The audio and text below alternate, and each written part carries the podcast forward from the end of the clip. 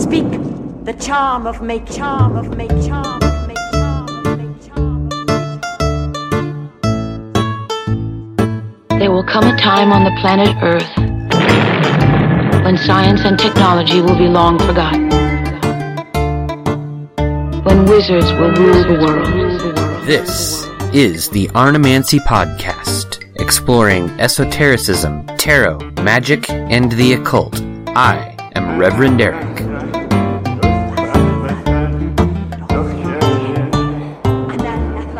This episode, I'm talking with local Portland artist and musician Greg Traw, the creator of the Drac Chiodos Tarot, which is currently on Kickstarter. There's a link in the show notes, and I encourage you to check it out. By the time we recorded this episode, Greg had just reached his Kickstarter goal, but he's also said that if he doubles his goal, he'll be sending his supporters miniature Drac Chiodos decks as well, which is a pretty good idea because it's a very large art sized deck and it sounds like the smaller version will be easier to shuffle. The deck work, art, artwork is amazing. You'll hear us talk about it. I hope you check it out. I'm editing this episode on Thank Your Patrons Day, which is a special day recognized by Patreon for all of us creators to thank our supporters. I currently have about 30 supporters on Patreon, and it's thanks to them that I'm able to pay for all of my hosting costs and equipment upgrades and they basically encourage me to keep going, give me good feedback and good ideas, and so thank you guys very much. I want to give a special shout out to my new Hierophant level supporter,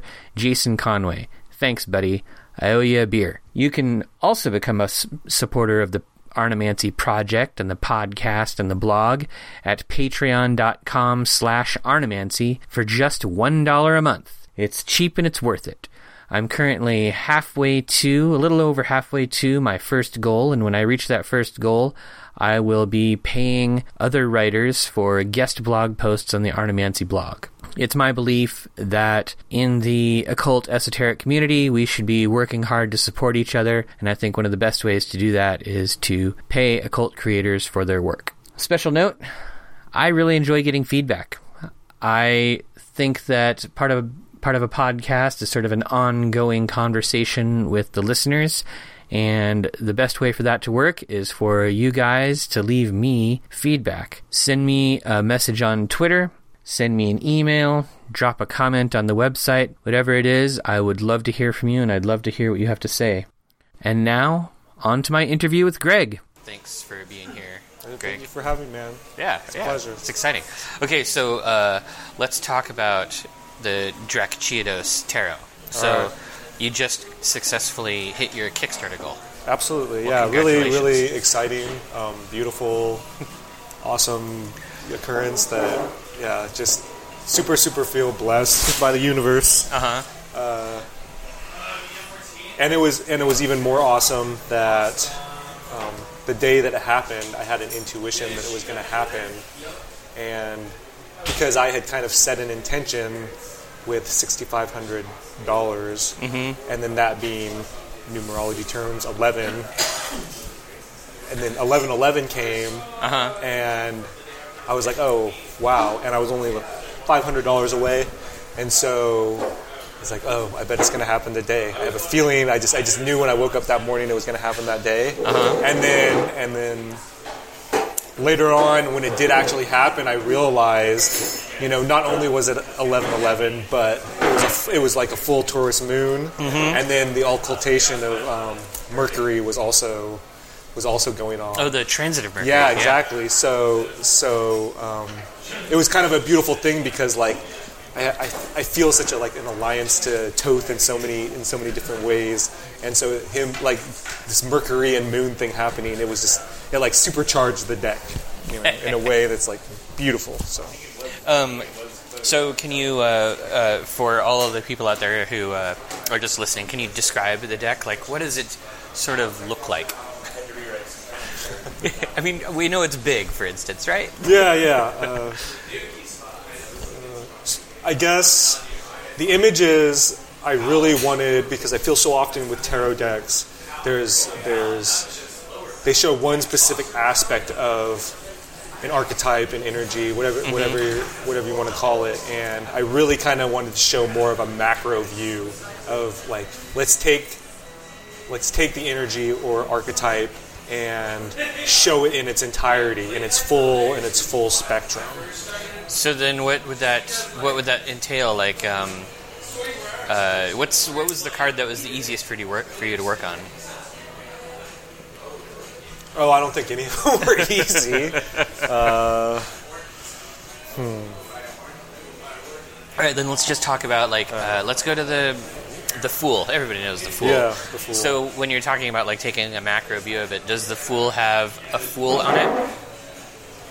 Can you repeat that again?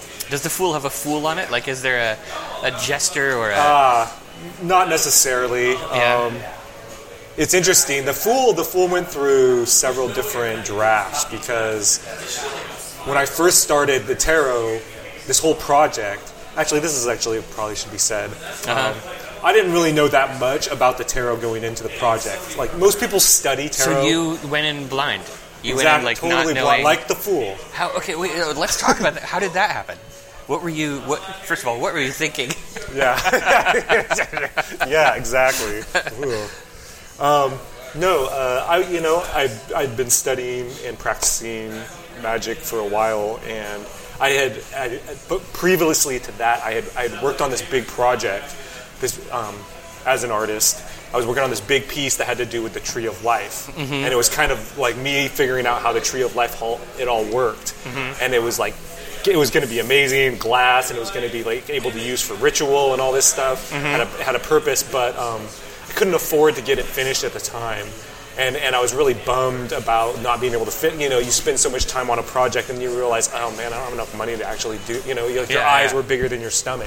Oh, because it was stained glass and stuff, right? yeah So yeah it was, be- Mm-hmm. it was like all this it was crazy you know and, and at some point i would like to maybe try and do it but um, i think in, on some in some level it's lost its potency for a number of different reasons. Anyways, so after that, um, I still wanted to do something similar and a big project. I've always, Mm-hmm. with all of my art practice, done huge, like big challenges. To me, doing a big project is important. So Mm-hmm. basically, what had happened was I just thought, well, I know like some basic knowledge about the tarot. Maybe I should. And it's like, what better way to learn about something than to make it? You know? Oh yeah. Uh, so, uh, you, so you said you'd been doing like magic and, and obviously Kabbalah stuff for a while. Yeah, Uh, yeah. and you managed to do all that without really nobody forced you to learn the tarot, or you didn't fall into like the tarot hole earlier. No, that's kind no, of, uh, because I think I came about magic in kind of a weird way. Um, Uh-huh. I had I had been you know practicing a lot of like a lot of. This is so kind of cliche. what everybody does, practicing Eastern religions for a while, and then um, you know, and then eventually getting right, Yeah, and then getting yeah. in. So, Let's see, where were we? Oh yeah, you were making your um, uh, your uh, confession about the uh, Eastern Eastern Oh yeah, right. So I mean, and then you know, from there you kind of you know come full circle again, and then start getting into magic and start pra- and then I mean that takes you into so many different you know rabbit holes, crooks and crannies. So So then, um, were you doing uh, like Golden Dawn style stuff? more, I mean, yeah, I mean you could say that, but definitely more like Crowley, OTO, like AA type practicum. Cool. Uh, and then, uh, and still no tarot. Yeah, still no tarot. right. You know, because I guess I was I was so getting so much when I first started getting into this stuff. I was getting so much into you know the reading and like and just by myself studying the literature, studying the grimoires, and going deep in that sense. Mm-hmm. And even to this day, it's like I'm not really that much into group work. You know, I'm not Yeah. really that much into. I- you know, it doesn't appeal to me. You know. Um, and when you so when you first came across the tarot, what? Uh, so was it because of the art project? Was it because you were like, I'm going to do this big art thing, and then you started getting into it? Yeah. What do you mean this big art thing? Well, the big art thing being the deck, oh yeah, the yeah, uh, yeah, Drek yeah.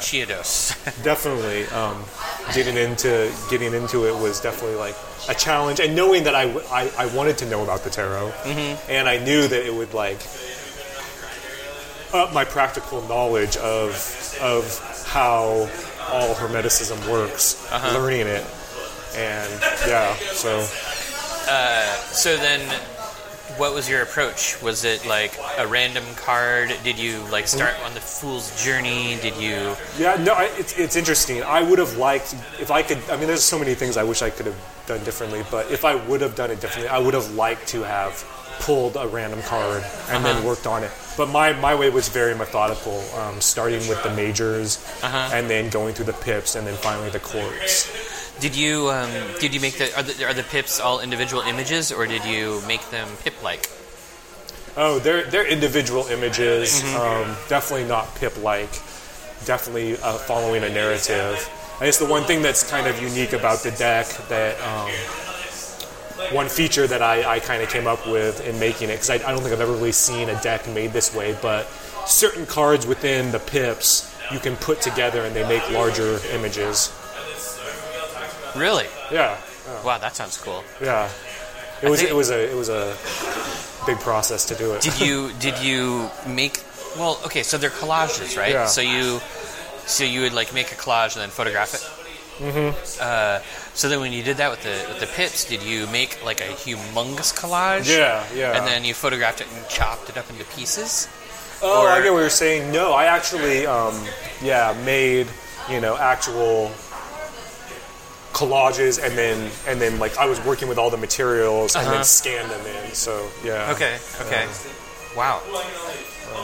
Uh, it, so do you give away like so when they get the deck when somebody gets the deck is it going to be obvious that the pips form this sort of like giant puzzle or is No, this a- because it's kind of a, it's because of the way that it's placed. They're going to be placed throughout the deck. uh-huh I feel like they'll kind of stumble. I mean, well, everybody listening to this you know, but I, I think it's it's a it's a treasure hunt Yeah, yeah, yeah. But exactly, and, and so it's like I kind of want it that way because of the way the, the pictures are set up that you can, you don't really know until you start using the deck.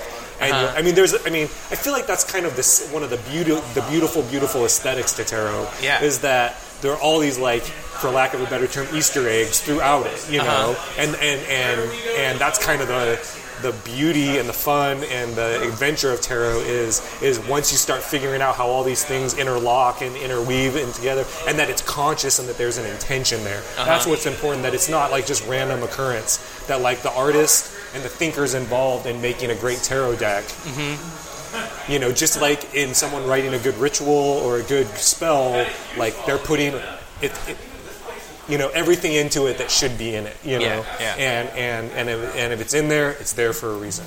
Intention. Yeah. Uh, man I can't wait to see this thing. Thank you. Know, me too.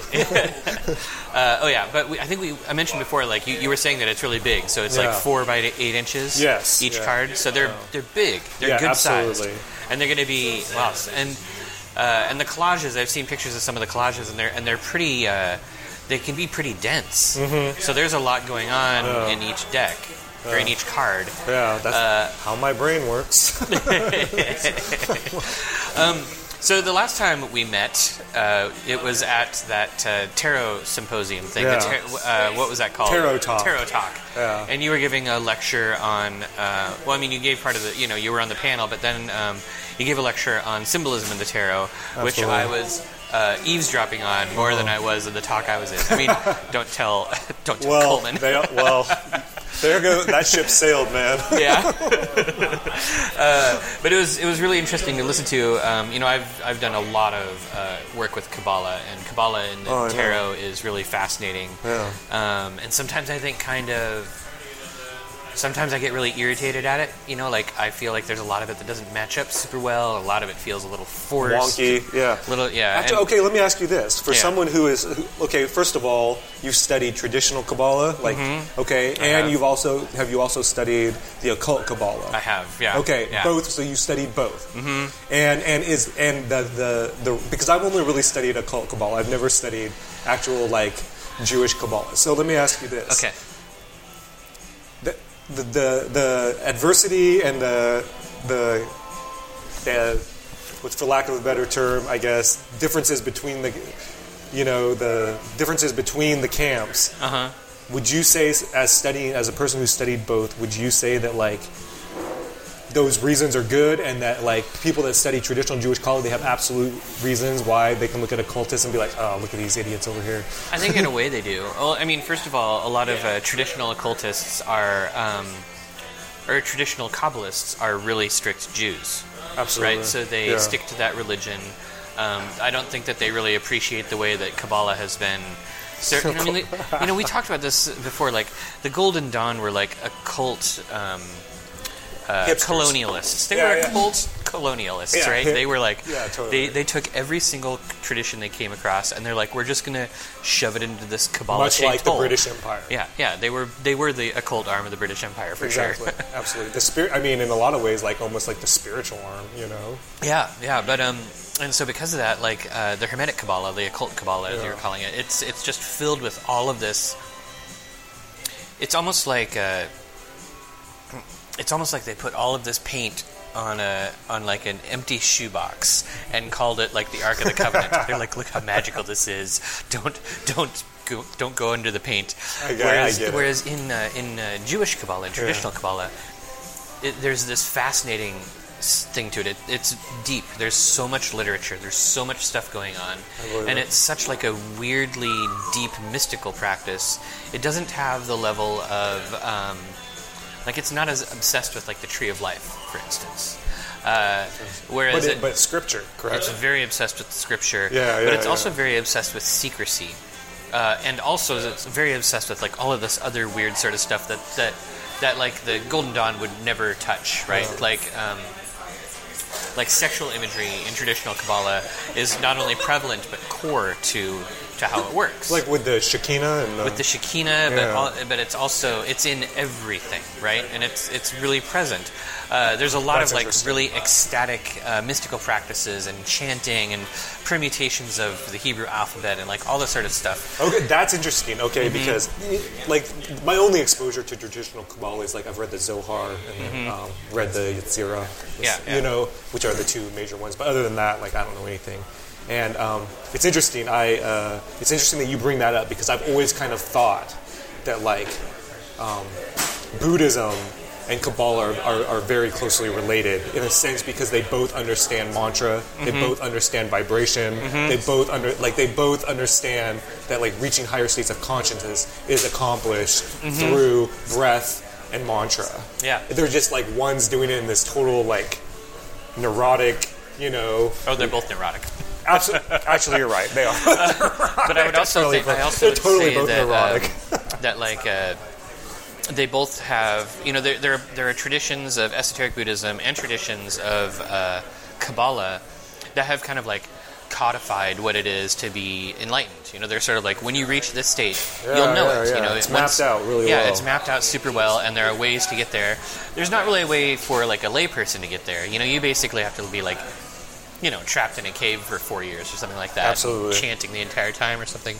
But um, but they actually spell it out. But that's actually an interesting. That's actually an interesting point that you bring up because I, I feel like on a certain level, kind of the beautiful evolution of spiritual practices.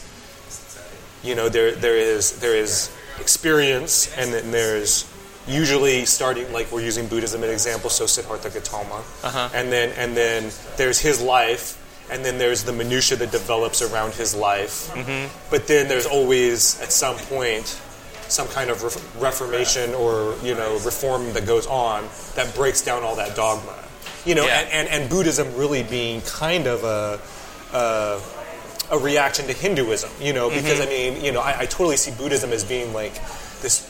You know, looking at looking at all the dogma of the Hindus, looking at all the, the, the pantheon of the deities and all this stuff, and, and finally, you know, the Buddha saying, you don't need all that nonsense. Mm-hmm. You know, and I feel like there's been several iterations of Buddhism that sort of go through that over and over Exactly. again. I, the same thing happens with Kabbalah, where the where the traditions sort of spring up, and it's like you know some great mystic will show up, and he'll be like, "I had this vision, and it looks like this and this and yeah. this," but then that develops into like a dogma that ends up getting like discarded by the next school that comes along, and then Yeah. you know the same thing is happening over and over and, And over I think again. that's all good and healthy. I think it is too. Yeah. I think it's. It, I think it really aims at something that the rest of us should learn, which is that a lot of times that kind of like initiatic path is super individual. Mm-hmm. And you can get hints from other people and what other people are doing, but you're not necessarily ever going to be able to follow directly in another human's footsteps. Yeah, yeah, and, and also honor your own aut- autonomy. You Yeah, know, yeah. like that's so important in magic and just life in general.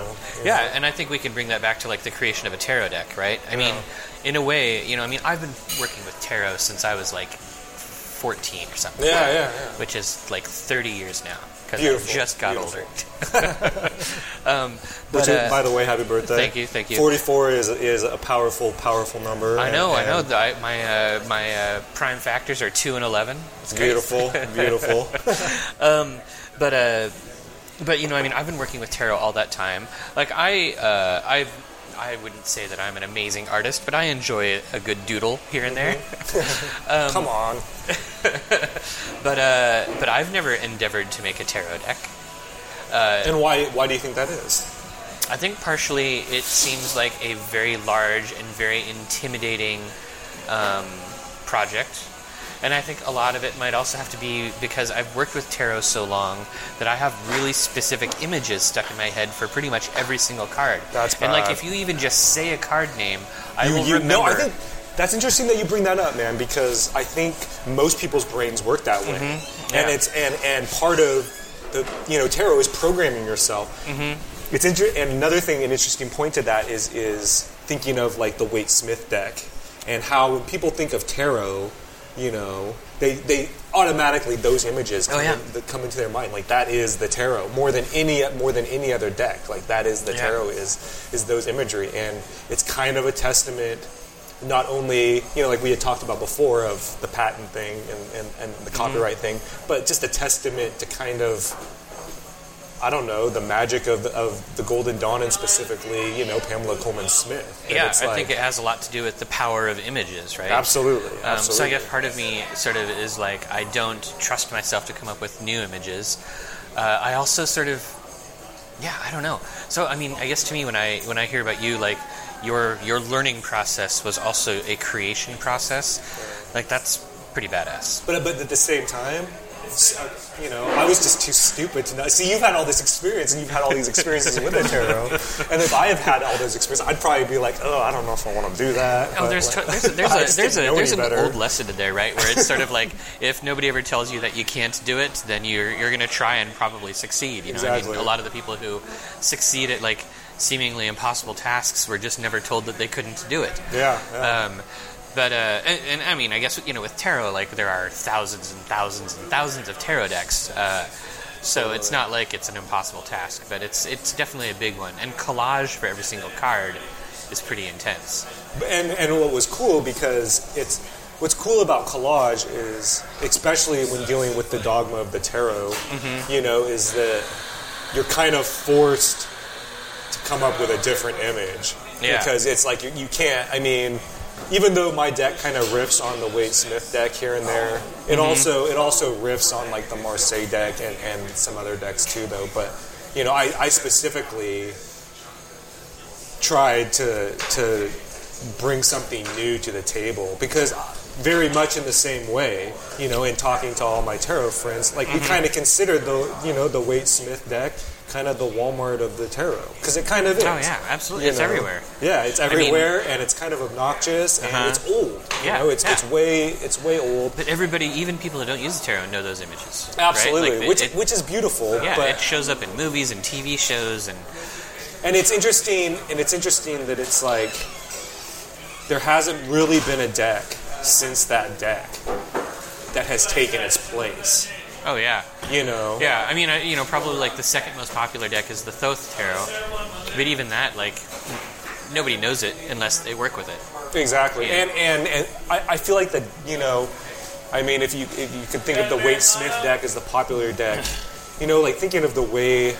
I mean, I don't want to get too much into this stuff, but thinking of the way that like the AA and the OTO are structured, I Mm-hmm. feel like the Thoth deck is like the AA of the. Smith. You know what Yeah, I mean? yeah, Where it's like it's it's so far like scholarly, like scholastically, it's so far above the Waite Smith deck. I mean, there's some big problems with the Waite Smith deck. Mm-hmm. You know, with the blinds, you know, and and, Yeah. and, and just and it's old, and I mean, there's just problems with it, and I mean, obviously, Crowley tried to move those move those those problems and fix those problems and kind of bring his own take. But I feel like every like we should write our own constitution for every generation. We should every generation should make their own tarot deck. Sort of like And- every generation gets its own uh, vampire slayer.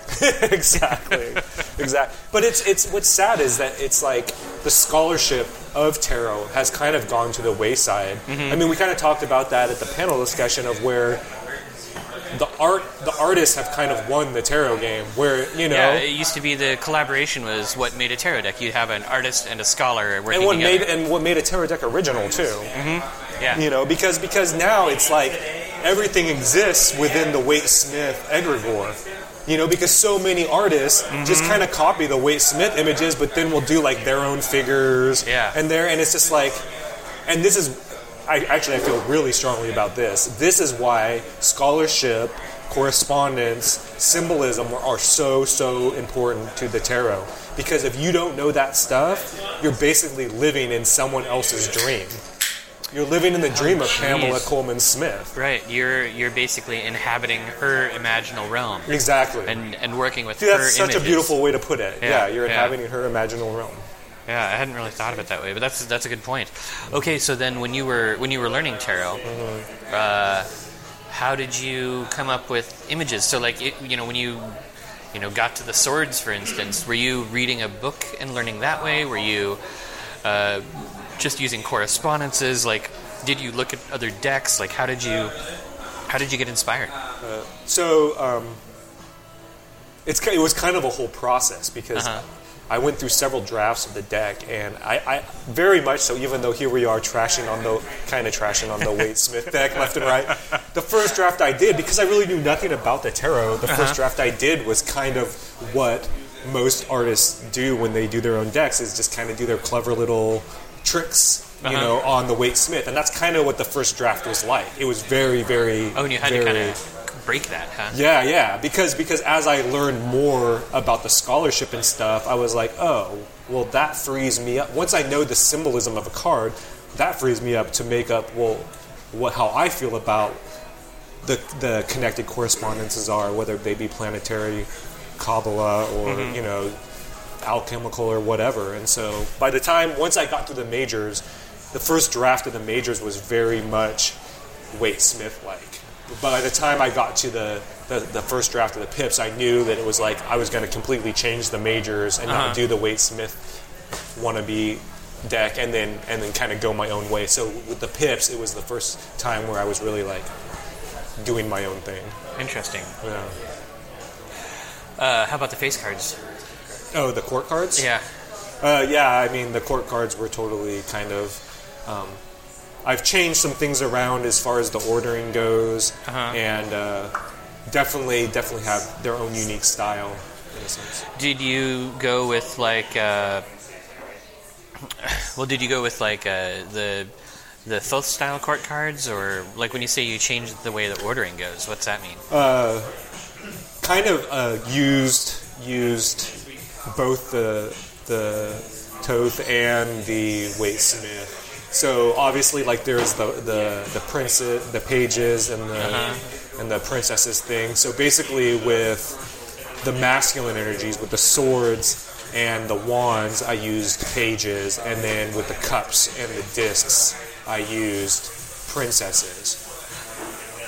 So Oh. there's so there's that. Uh huh. Okay. Okay. And then and then on the next and then the next with the knights, um, they're basically like the knights are there's two, so it, it, it switches. So it's, it goes. So the the female knights are the swords and the uh, wand knights, and then the male knights are the Cups and pentacles. Yeah, and then as you go up, but the ordering changes because I, I feel like you know, the feminine energies being discs and cups, it's like the queen should have the highest ranking in that in that in Yeah. That court card. So so the queens are the highest rank in the feminine energies, and then the kings are the highest in the in the Whoa. masculine. Okay. So that's going to require some different memorization. Yeah, yeah, Yeah. But but the correspondences are still the same. Okay. I didn't I didn't I didn't mess with the correspondences. Oh, you just sort of reversed gender roles. Exactly, but Oh. but what was strange is a lot of the correspondences for for Mm-hmm. The, genders still worked in, in its own weird way. yeah, you know? yeah. Like for instance, like you know, like the queen, like the like the queen of cups, you know, being um, Cancer, and what was it, the the moon? Or, yeah, the moon. I think the king. Possibly. I don't remember. It's going down. It's going down on the record. But anyways, but anyways, like yeah, like that. It actually kind of worked because you know, like Cancer, you know, very watery sign, you know, so Mm-hmm. Yeah. it, it still kind of works, you know. Um, right. So, uh, so are you? So you're pretty happy with how all of it turned out? Like how? Uh, it, Yeah, You said, yeah, absolutely. How long did it take you? Two and a half years. Would you do another deck? I, you know, uh, like probably I'll never do another tarot deck. I, I will probably at some point, way further down the road, maybe make an oracle deck. Uh huh. Would you? But what about? Um, you know, you have all those. Fe- the, you, you know, you you've talked a lot about. Uh, the you know how the artists sort of won the tarot war. Yeah. What about would you collaborate with another person and have like one of you be the artist and one of you be the expert? Oh, that would be uh, that would actually be a, a really really interesting interesting uh, dialogue. Yeah, Yeah. I, I would be, probably be down for How that. How do you think that would work with, uh, like you would you'd probably want to find somebody who had never really worked with tarot before, and then you'd what like describe the meaning of each card and let them make the art. Yeah, but I don't see. uh, That's a tough one because uh, so much of that depends on like the collaborative relationship. Because I Yeah. feel like the relationship between Waite and Smith, even though he was pretty strict, uh, from what I heard, anecdotally, like he was pretty strict on the majors. But he let her do all the do it- minors. yeah, exactly, and that's where you got all the beautiful narrative imagery. That's Uh-huh. not like the pips. But then the relationship between Lady Harris and Crowley was pretty extensive in a sense that like Crowley would make her do like several drafts. And, and their correspondence with each other was pretty intense, Mm-hmm. and and it's not to say that like they like I think she liked that, you know, Yeah. she enjoyed having that intensity, you know, So it'd really kind of have to depend on the two people and how exactly, they and yeah. the personality. God, that would be weird. Yeah. Huh. Uh, so what about your other artwork? Like, what kind of uh, art do you do normally? Uh, usually, like uh, kind of large shadow box installations. Yeah. So it's like three dimensional collage. Um, I right now I'm actually getting started on a large commission. Um, it's going to be probably one of the largest pieces I've ever done. When you say large, are you talking 12 feet across? Like taking up the size of a whole wall. Oh, so like like almost like almost like a mural Wow, size. Yeah. that's pretty. And it's going to be like a shadow box. Yeah, yeah, like a, yeah, Wow. like one large, like like a like basically a bunch of like interlocking shadow boxes together to form like kind of one big image. Uh huh. You know. Wow, that's impressive. Uh, Do you ever do? Have you had like shows and stuff? Yeah, recently actually, um, it was nice because uh, la- yeah, last month I had two shows. I had one show in Fort Collins, Colorado, that was actually a tarot show. Right. Oh, I heard about That, that. yeah, that, that that was doing with Coleman. Yeah. And then um, another show up in Washington with a bunch of other collage artists from around the world. That that uh, it was a beautiful show um, in a sense of it was at a friend of ours gallery who's also a collage artist and and a lot of the people's work who I know online from other parts of the world were in the show so it was really cool to see their work in person and, and Uh, does your occult stuff make its way into your art very often? Oh, I mean, it's it's they're they're inseparable from each other. Like, you know, Yeah. and the thing is, there are there are different little cliques in the collage world, Uh-huh. just like there are in any artistic world or you know, like creative world. And so there is a little like you know symbolist Mm-hmm. movement within the in the collage world. Oh, that's crazy. I guess I never really thought that there was a collage world. Yeah, I mean, I, okay, so that's actually an interesting point to bring up because it's like I feel like I used to I used to be a mural painter and and I kind of got discouraged with it in a way in a sense of like, you know, I could paint I could study painting the rest of my life and never be like Van Eyck or something, you know, Right, or right, like right. somebody or like you know you know Bosch or you know like somebody mm-hmm. like that. But it's like and, and on top of that, you're in competition with Yeah. thousands of years of art history and thousands Oh. of years of people that could just run circles around, you know. And so it's like I kind of made a decision. It's like, well, I don't want to get lost in the mix, and and so collage recently, for a number of different reasons, has be has started to be taken seriously by the art world. And it's like I feel like the because like artists have have fooled around with collage, but they've never actually taken it seriously. And I feel like now is the first time that it's actually being taken seriously. So it's exciting. you Yeah, know. that's cool. Yeah. Uh, yeah, I guess. Uh, I mean, I guess I've seen more collage work around, but I haven't paid that much attention to it. I will pay more attention. Yeah, you don't necessarily have to, man. I don't know. It's, it's kind of it's because it's it's not. It hasn't never. It hasn't ever been taken really that seriously by the art Uh-huh. world. It's like, it's like, I feel like a lot of collage artists, including myself, kind of are like self-conscious and like, you know, are afraid to say that they're collage artists. you know. well, now it's going to be on the internet. Well, all right. Uh, well, why don't you uh, tell the listeners where they can find your work online? Uh, yeah, on Instagram at nohechul.com. That's N O H H E E C H U L. It's- Okay, It's and my now Korean name. spell Drac Chiodos. Okay. D R A C X I O D O S. So just think in terms Okay, now of use it in a sentence. All right. Drax Chiodos comes from another planet. It's going to be the title of this episode. Drax Chiodos comes from another planet. I can get down with that. And actually, there is there is a little Easter egg in that. If you look around in the deck, you'll know what I'm talking about. Because there are a lot of open secrets in the deck that, if you know what you're looking for, they'll become blatantly obvious to you. Um, okay, well, so uh, and your deck is still on Kickstarter, and the Kickstarter. Still on, yeah, absolutely. Um, please go check out and help contribute. If not, just go and look, check out the images. I don't know, drop me a line. Tell me what's up. And then uh, when people find so so if they lay out all of the pips just right, there's a treasure map that leads to like buried gold or something like that.